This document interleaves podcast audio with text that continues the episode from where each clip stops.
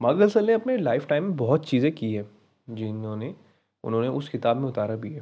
पहले वो well wallet रहे थे, उसके बाद वो एक जर्नल लिखना स्टार्ट किया, फिर उन्हें वुल स्ट्रीट में बहुत अच्छी चीज़ों के बारे में सींचा फिर स्टॉक ब्रोकर काफ़ी की चीज़ें वगैरह वगैरह करते गए। तो जब आदमी एक बड़ा लंबा लाइफ स्पैन बिता देता है फाइनेंस की एक अपनी डेडिकेशन करता है फाइनेंस की पाथ पे तो हमें बहुत कुछ सीखने को मिलता था आदमी से। और थैंक्स मॉर्गन हसल का मतलब मैं बहुत शुक्रिया अदा करना चाहता हूँ कि उन्होंने उस अपने एक्सपीरियंस को एक बुक में लिखा है। तो हम पहले चैप्टर के बारे में डिस्कस करेंगे, जो मेरे को पर्सनली बहुत ही ज़्यादा मतलब रिलेटेबल लगा आज की लाइफ टाइम में। अगर वो एक आइडिया उन्होंने उस चीज़ को दर्शाया था, एक ऐसा एक्सपीरियंस जो वो अपनी अर्ली एज में फील कर चुके थे, वो आज भी एक्सपीरियंस होता है हर एक आदमी को। बहुत ज़रूरी मतलब ज़रूरी नहीं बहुत ही कॉमन है वो। और इस चैप्टर का नाम है द ग्रेटेस्ट वेल्थ ऑथर अपने उस एक किस्से को डिस्कस करता है, जब वो अपने कॉलेज के दिनों में थे, अपनी पैसिव इनकम साथ साथ कमाने के लिए, उन्होंने एक वैलेट का काम किया था, एक होटल के अंदर। उन्होंने बताया था कि जब होटल में एक एक बड़ा ही अच्छा नानचीन टीनेजर था, बीस साल की उम्र का, जो कि बहुत ज़्यादा फ़ेमस हो चुका था अपने काम के लिए, उसने वाईफाई रूटर बनाया था, उसका उसने प्रिंट आउट उसका पेटेंट बना के वो उसने काफ़ी कुछ लाखों करोड़ों में खेला है वो। पर वो बहुत ही चीज़ों में गलत था। हाँ भले ही वो जीनियस था वो ज्ञान के क्षेत्र में बहुत लकी था, पर वो फाइनेंशियल कंडीशन में अनलकी था। क्योंकि जिस तरह के उसके इमोशंस थे, वो पैसों पे कंट्रोल नहीं कर पाता था। ऑथर साहब यहाँ पर एक बात बताते हैं, किस्सा बताते हैं कि जब वो एक मतलब जब जब सर जी मतलब जब वो एंटरप्रेन्योर उनकी, एक दिन एंटरप्रेन्योर उनके किसी के मतलब को वर्कर को बुलाता है और उनको वन लाख डॉलर देता है और बोलता है कि ज्वेलरी की शॉप से एक हज़ार सिक्के ले आओ गोल्ड कॉइन और वो बेमतलब के सिक्के लाने के बाद उनको पानी फेंक देता है। तो ये दर्शाता है कि हाँ पैसे की वो क्या वैल्यू समझता है। एक बार एक छोटा सा झगड़ा हो गया था उसका मैनेजर से, सिर्फ़ इस बात के लिए कि उन्होंने गलती से पाँच हज़ार का या आई थिंक फाइव हंड्रेड के आसपास एक फ्लावर पॉट टूट गया था। और वो उस पर चिल्ला इस वजह से रहा था कि वो उस पर रूट पर दिखा रहा था कि पाँच सौ मेरे लिए कुछ भी नहीं है, तुम ये लो, फलाना ठिकाना। पर ये हाँ एज ऐसा हम जैसे आदमी को मतलब ऐसा फाइनेंशियली स्टेबल पर्सन या फिर कोई भी होता है, बहुत बुरा लगता है। और लगना भी चाहिए कि जिस बदतमीज़ उसने उस मैनेजर से बात करी है, वो बहुत बुरी थी। क्योंकि पैसा उसके सर पर चढ़ के बोल रहा था। तो पर हाँ अब जिससे उसकी लाइफ स्पेंड करती गई, हमें पता मतलब हमें, उसे पता लग गया कि हाँ वो एक दिन बैंक हो गया। सो कहानी का सारा सिंपल से यही है कि कि जीनियस कोई भी जीनियस हो, आप हो, मैं हो, कोई भी जीनियस हो, अगर इमोशनली हम कंट्रोलेबल नहीं है तो हम बहुत बेकार फाइनेंशियली एडवाइज़र और फाइनेंस को समान संभालने वाले इंसान बन सकते हैं। हाँ अगर हमें इमोशंस पे कंट्रोल रहेगा, हम बेमतलब चीज़ें खरीदने लग जाएँगे, पैसे आते ये भी, वो भी तो वो लिटरली हमारे लिए डिज़ास्टर होगा। क्योंकि हमारा कंट्रोल हम पे नहीं रहेगा। और एक बड़ी अच्छी बात कही गई है कि जिसका चरित्र अच्छा होता है, उसके बाद बहुत सारी चीज़ें आती हैं। वो चाहे पैसा हो लाइफ अच्छी मतलब फैमिली हो फाइनेंशियली कुछ भी हो, वो अच्छा कर लेता है। भले ही उसे समझ ना हो फाइनेंस की बट अगर अच्छा चरित्र है अच्छा बिहेवियर करता है हर एक किसी के साथ तो ये चीज़ें आना लाजमी है। तो इस पॉडकास्ट में मैं अपने लिसनर्स को सिर्फ़ यही बताना चाहूँगा कि हाँ मतलब थोड़ा सा संयम रखिए अपनी चीज़ों पे।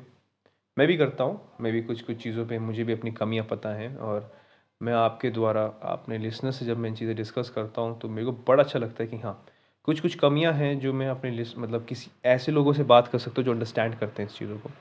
मेरे को भी चीज़ समझ में आती है और मैं अपनी कमियों पर काम करता हूँ।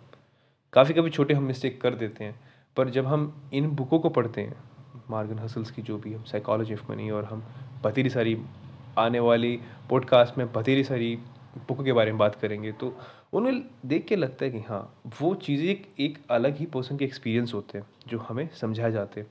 और लाइफ सच्ची बहुत छोटी होती है अगर हम अपनी गलतियों से सीखेंगे।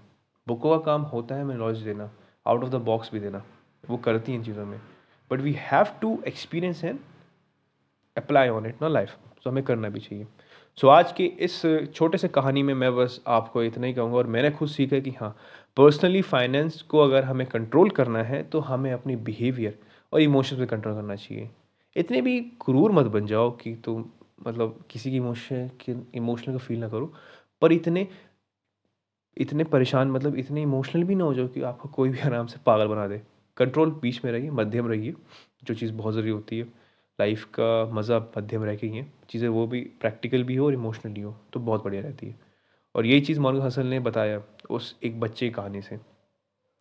आगे वो रिचर्ड की कहानी बताते हैं, जहाँ पर वो एक रिचर्ड, बड़ा विकीपीडिया, बड़े फ़ेमस फिलोसफिस्ट है, जो कि अपनी ट्वेंटी, थर्टी एज के आसपास जो मतलब क्या कहते हैं मुझे शब्द याद नहीं आ रहा बट मैं कहना चाहूँगा कि हाँ अपनी एज के हिसाब से वो बड़े धीरे धीरे बड़े, थर्टी तक उन्होंने शादी नहीं करी, उसके बाद शादी करी।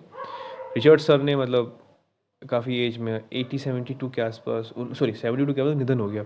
पर वो जब वो निधन हुआ उनके आसपास तो उनकी जब टोटल उनकी इनकम चेक करी गई तो वो एट बिलियन एट मिलियन के आसपास थी काफ़ी ज़्यादा थी। उनमें से उन्होंने कुछ दो आ, दो लाख आई थिंक दो मिलियन के आसपास अपने स्टेप को दे दिए थे और जो बाकी बचा वो उन्होंने दान में डाल दिया और बहुत ही अच्छा रोल प्ले किया। और बाकी हम इस स्टोरी में बात मतलब इनमें इस पॉडकास्ट में उनकी बात क्यों कर रहे हैं? क्योंकि ये कंपैरिजन मैं करने वाला हूँ स्टोरी के बीच में, जो उन्होंने मार्ग हसन ने अपनी बुक में लिखी थी।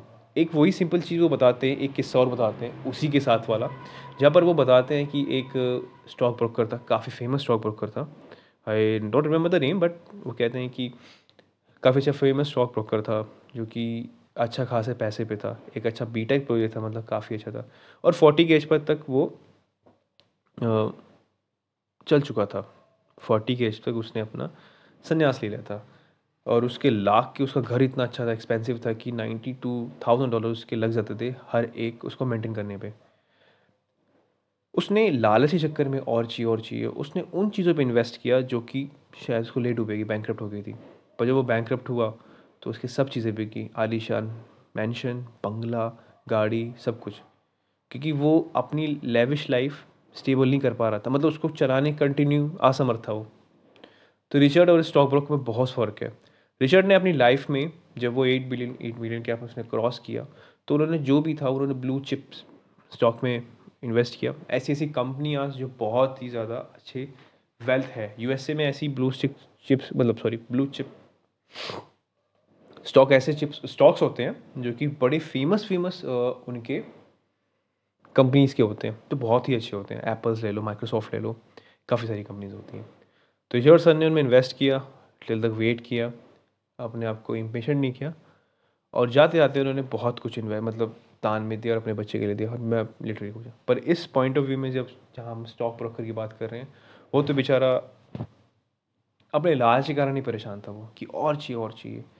सो मित्रों लिसनर्स मैं आपसे बस इतना ही करूँगा मैं खुद इससे यही लेके चीज़ जाऊँगा कि हाँ संयम रखना चाहिए। हमें कितना, कब तक कमाना हो और कब के बाद रुक जाना है, रुक जाना है, वो बहुत पता होना चाहिए। क्योंकि फाइनेंस एक ऐसी स्टडी है, जिसमें कोई मैथमेटिक रूल ऐसा नहीं है कि आप लगाओ तो मतलब प्रॉपर हो जाएगा।